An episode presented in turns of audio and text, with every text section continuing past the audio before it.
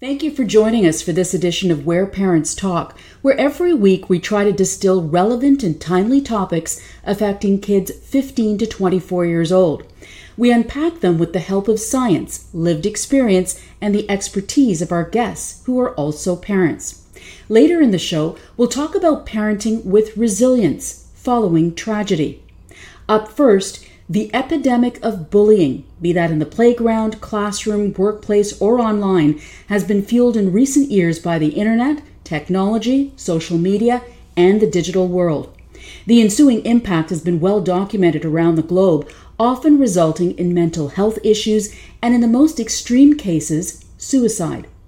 Today, we're going to look at this growing societal concern through the lens of a parent, specifically what is a parent's role in bullying?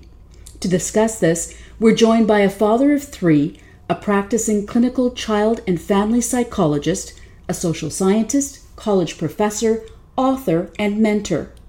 Dr. Tim Cavell is also a prevention researcher who has work that is funded by the U.S. government.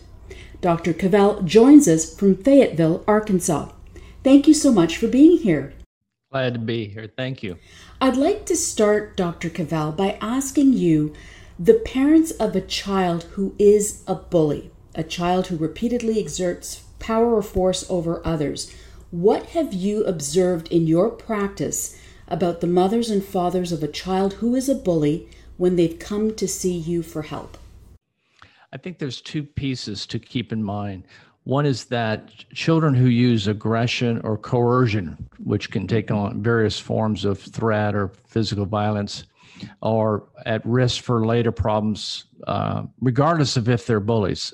Sometimes they're indiscriminate in who they're coercing or aggressing against.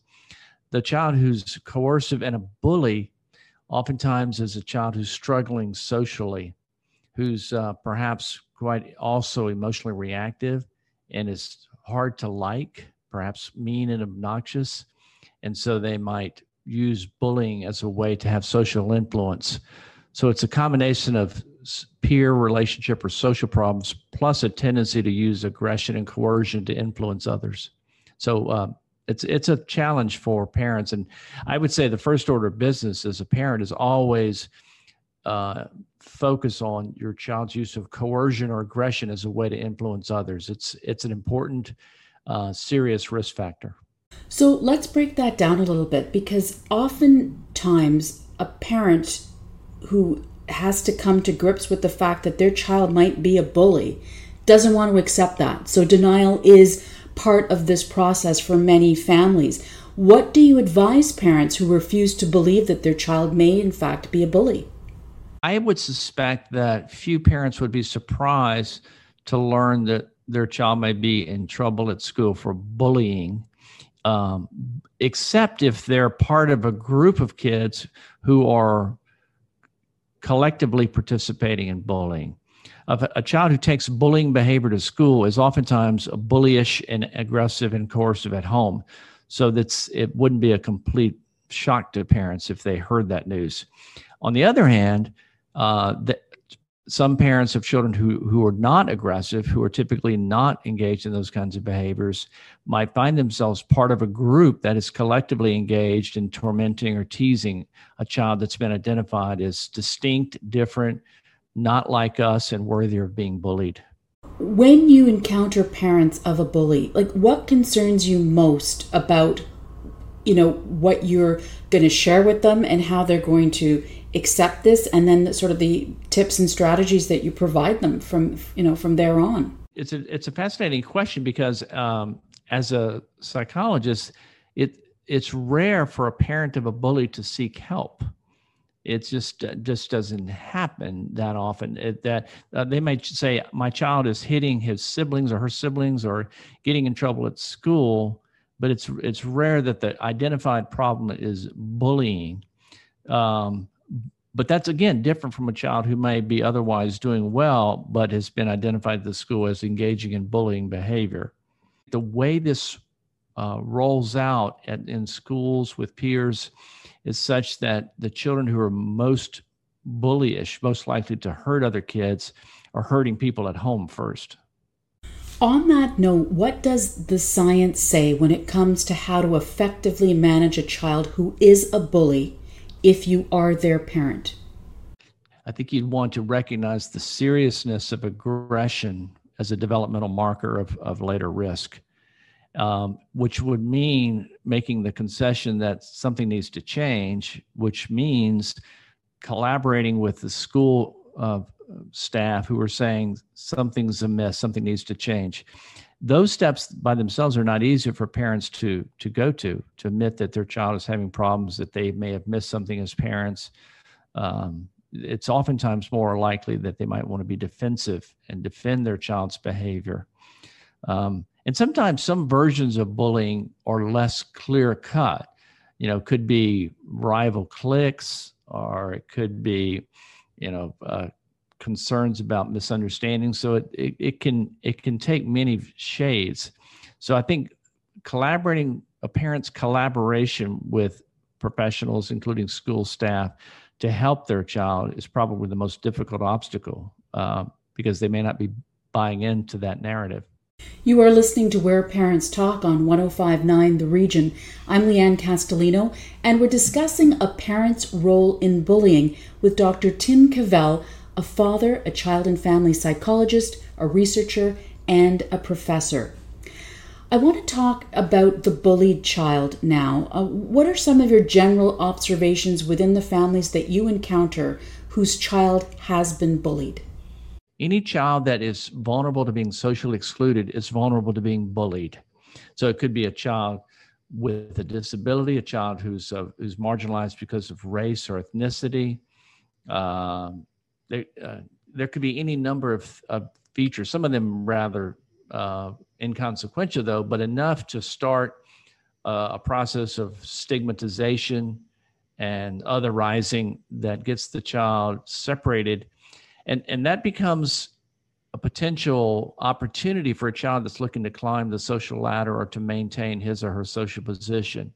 If I tease this child or bully this child, then I'm part of the larger accepted group. I'm not other what would you say are some of the evidence based findings that you can share about the impact of a child who is bullied over time? The research is fairly consistent in showing that the outcomes are, are serious and can be long term.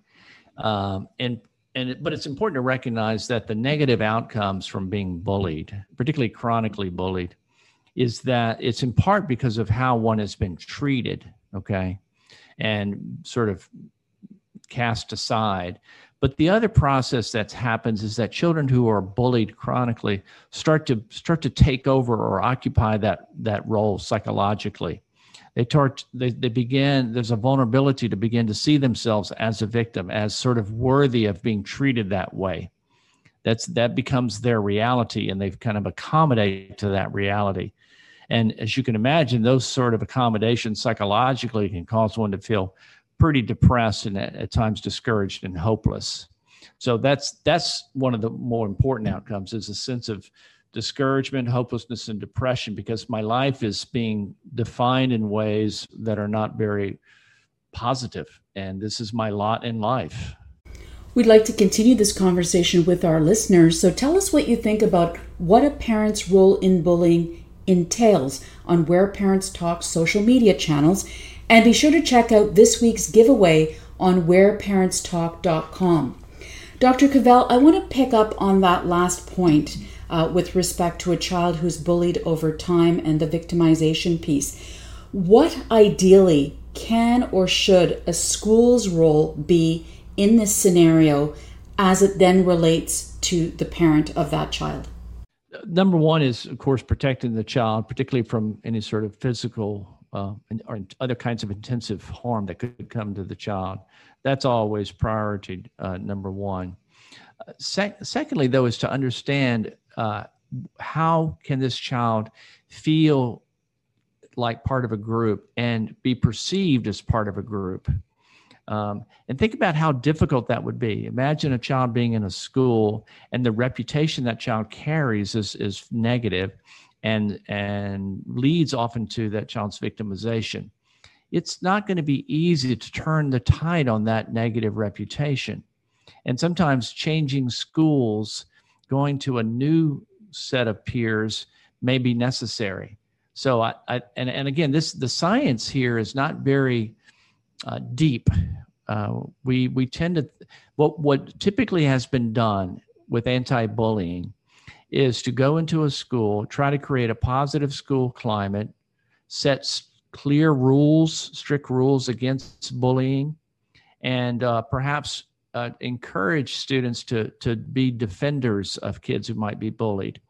And what we find when those kinds of anti-bullying interventions are implemented with integrity, then you get a pretty significant drop in the overall percentage of kids who say they are bullied, okay, which is good news.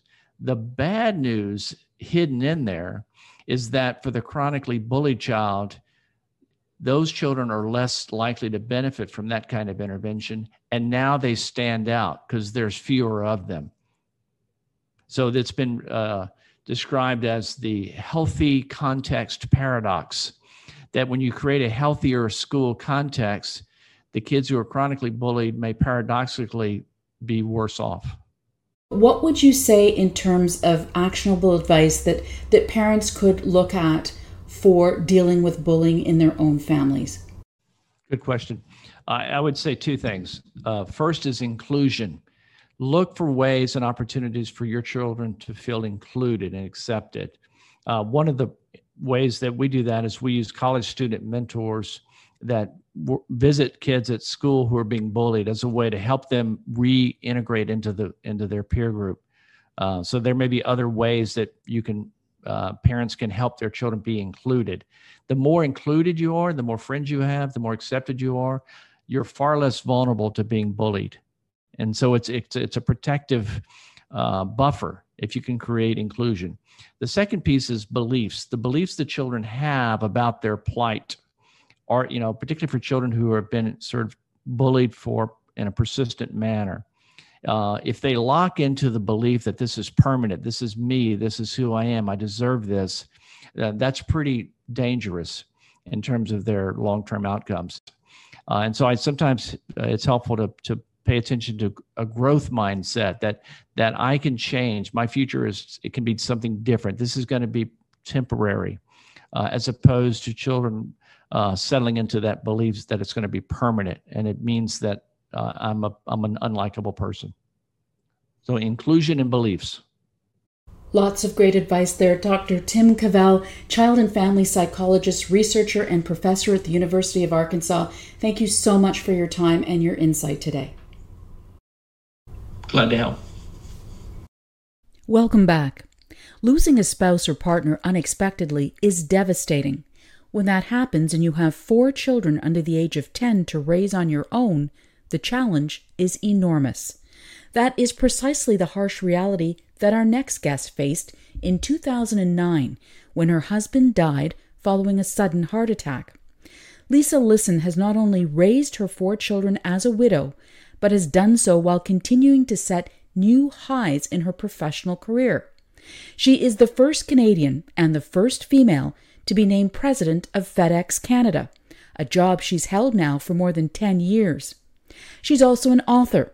Her book is called Resilience Navigating Life, Loss, and the Road to Success. Lisa Lisson joins us from Mississauga, Ontario. Thank you so much for having me. It is truly an extraordinary story of heartbreak, strength, and courage. And you know, Lisa, when we talk about loss and resilience, certainly two concepts that many of us have experienced in different ways over the course of this pandemic, what would you say that you learned about resilience during this extraordinary time generally and as a mother?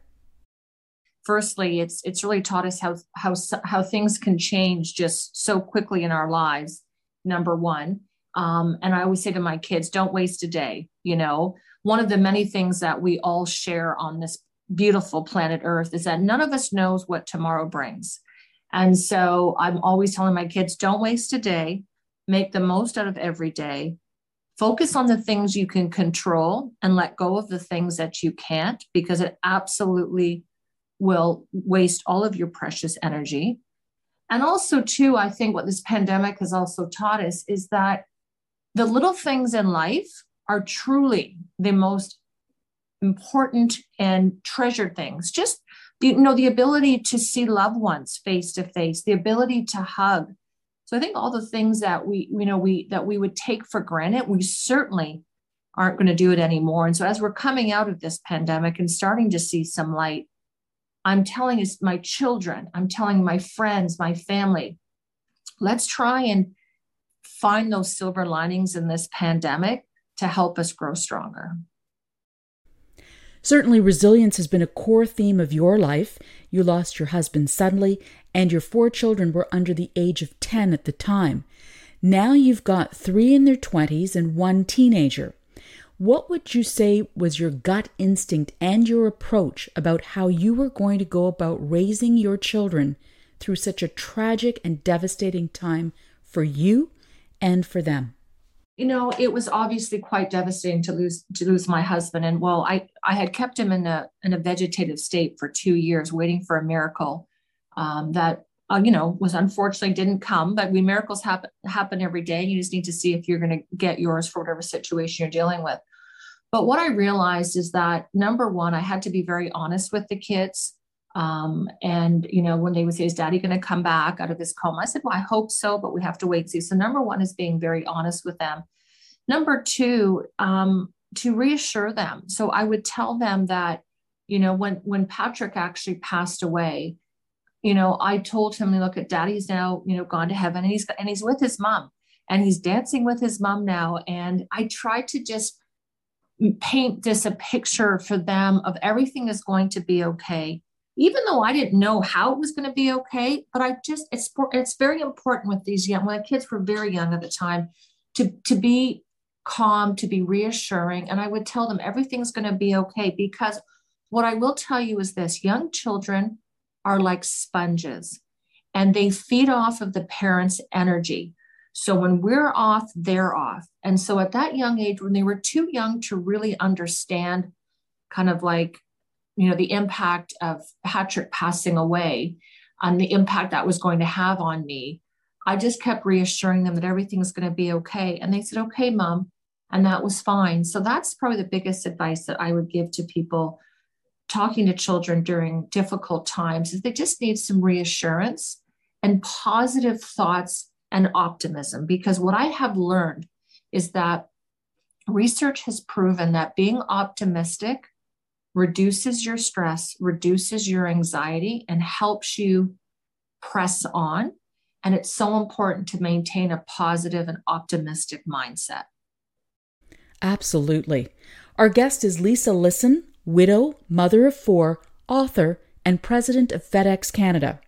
You know, when you're going through something as shocking as what you went through, and it's been 12 years, but I don't know that it gets any easier, I wonder, Lisa, what were some of the staples in your family's daily rituals that you strived to preserve, that were non negotiable, despite now having to be a single parent and balancing such a busy career?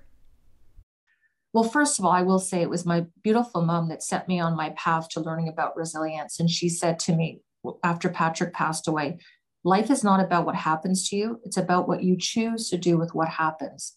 So when things in your life feel like they're spiraling out of control, remember you have control and you have control of how you respond.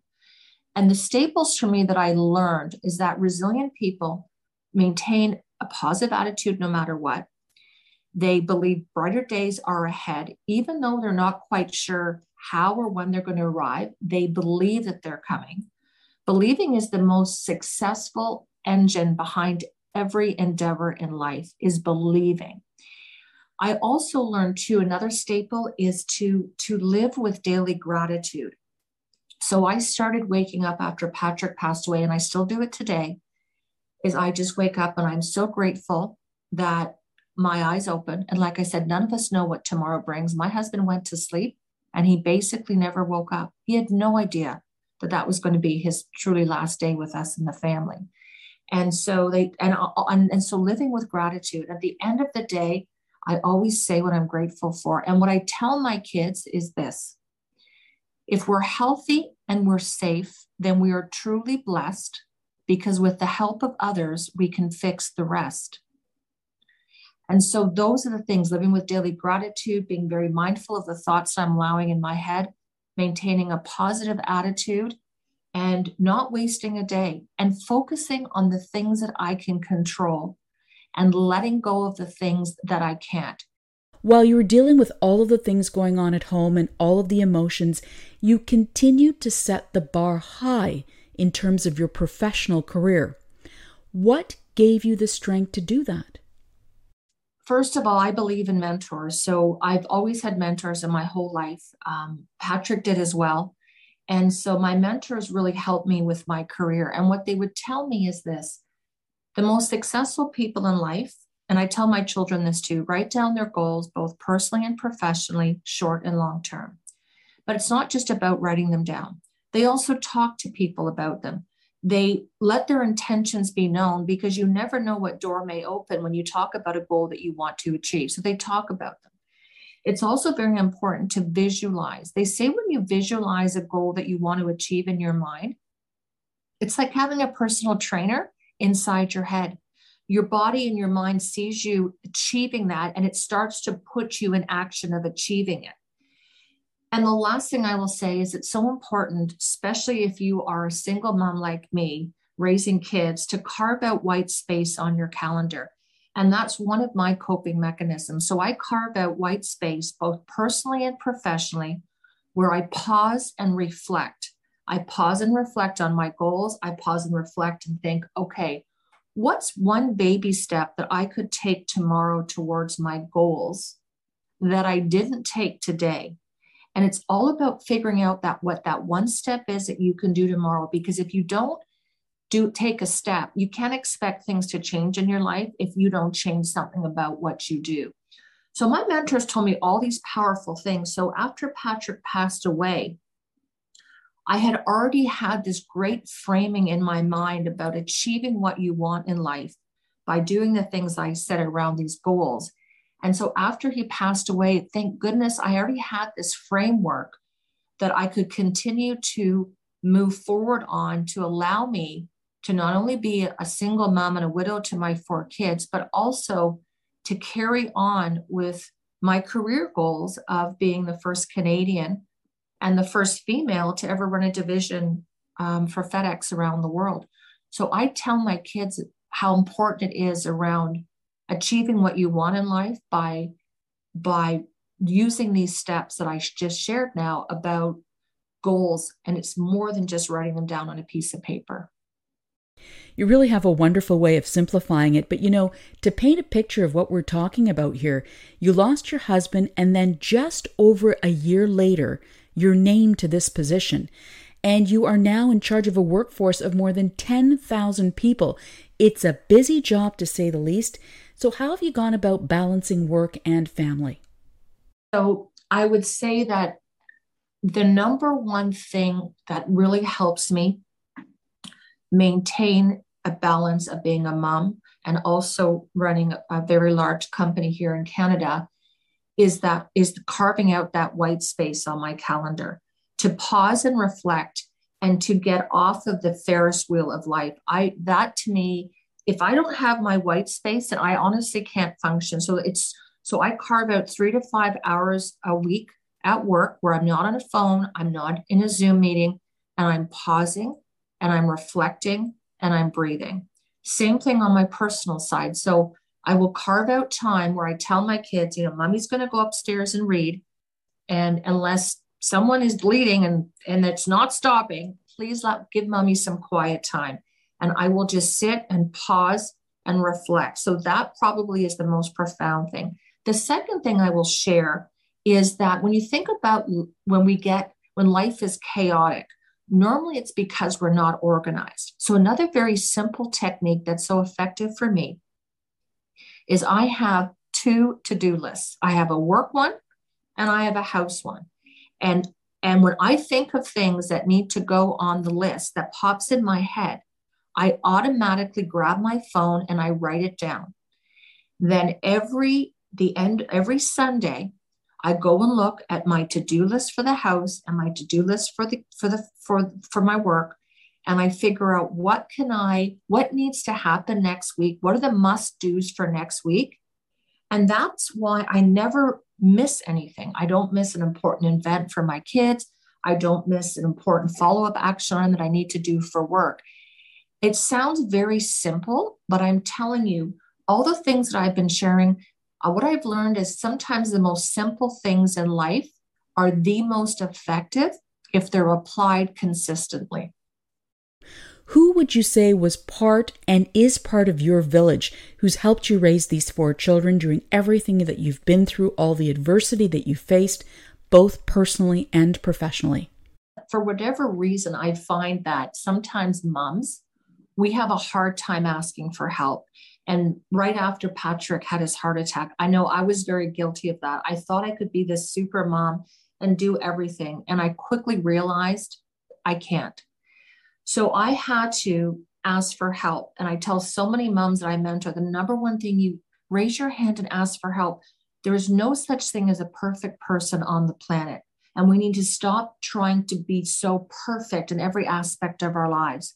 So for me, I reached out to, I actually have six brothers. so I reached out to my brothers to help me do, do driving. Uh, my father would take my son to his hockey practices when I took the girls to dance.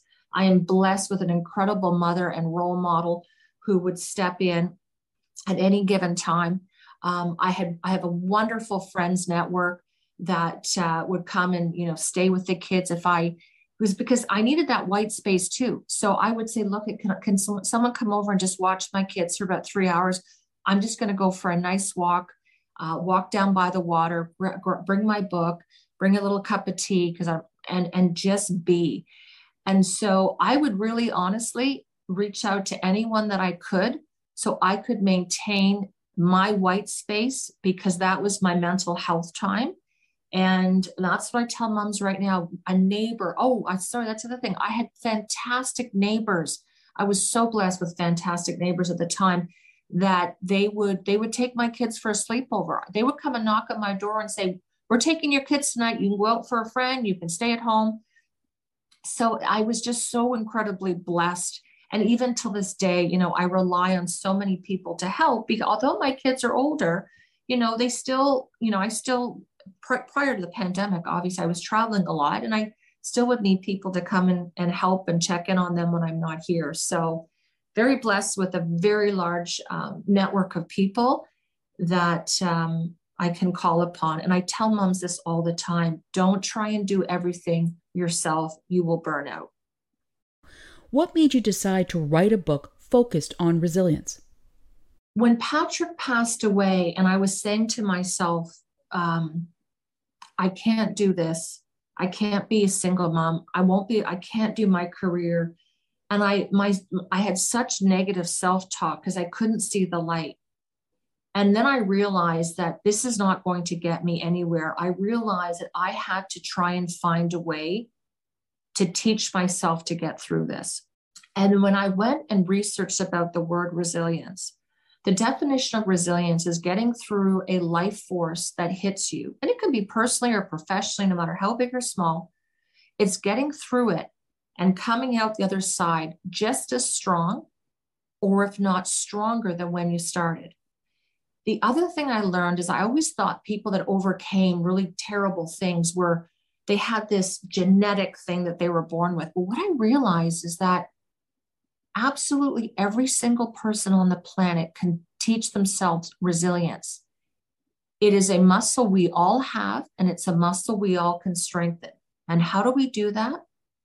We strengthen it by looking for the life lessons. So for me, as terrible as this tragedy was of losing my husband, my high school sweetheart, I had to focus on what are the life lessons I can take away from this to help me come out the other side stronger. And though those life lessons were about gratitude, being grateful. I mentor a lot of women right now that are widows and they didn't even get a chance to have a child with their partner before they passed away. And how blessed am I to have had four with my beautiful husband, and my son is the spitting image of him. So, focusing on gratitude, positive self talk, believing brighter days are ahead, these are all characteristics that you can adapt, anyone can adapt these to strengthen your resilience muscle no matter what you're going through. And that's why I gravitated to this word. And I taught myself, and I truly, at the end of the day, after a year, as you mentioned, of Patrick passing away, they give me the top job in Canada, only being a widow a year. And I realized, oh my gosh, this resilience techniques work because my muscle was getting stronger and stronger by the day. Now it's not it's not a walk in the park by any stretch, and and we and it's okay to have down days. We have to give ourselves permission. We can't be optimistic every day. Those down days make you realize how positive the good days can actually be. But I wrote the book because I realized that these concepts are simple.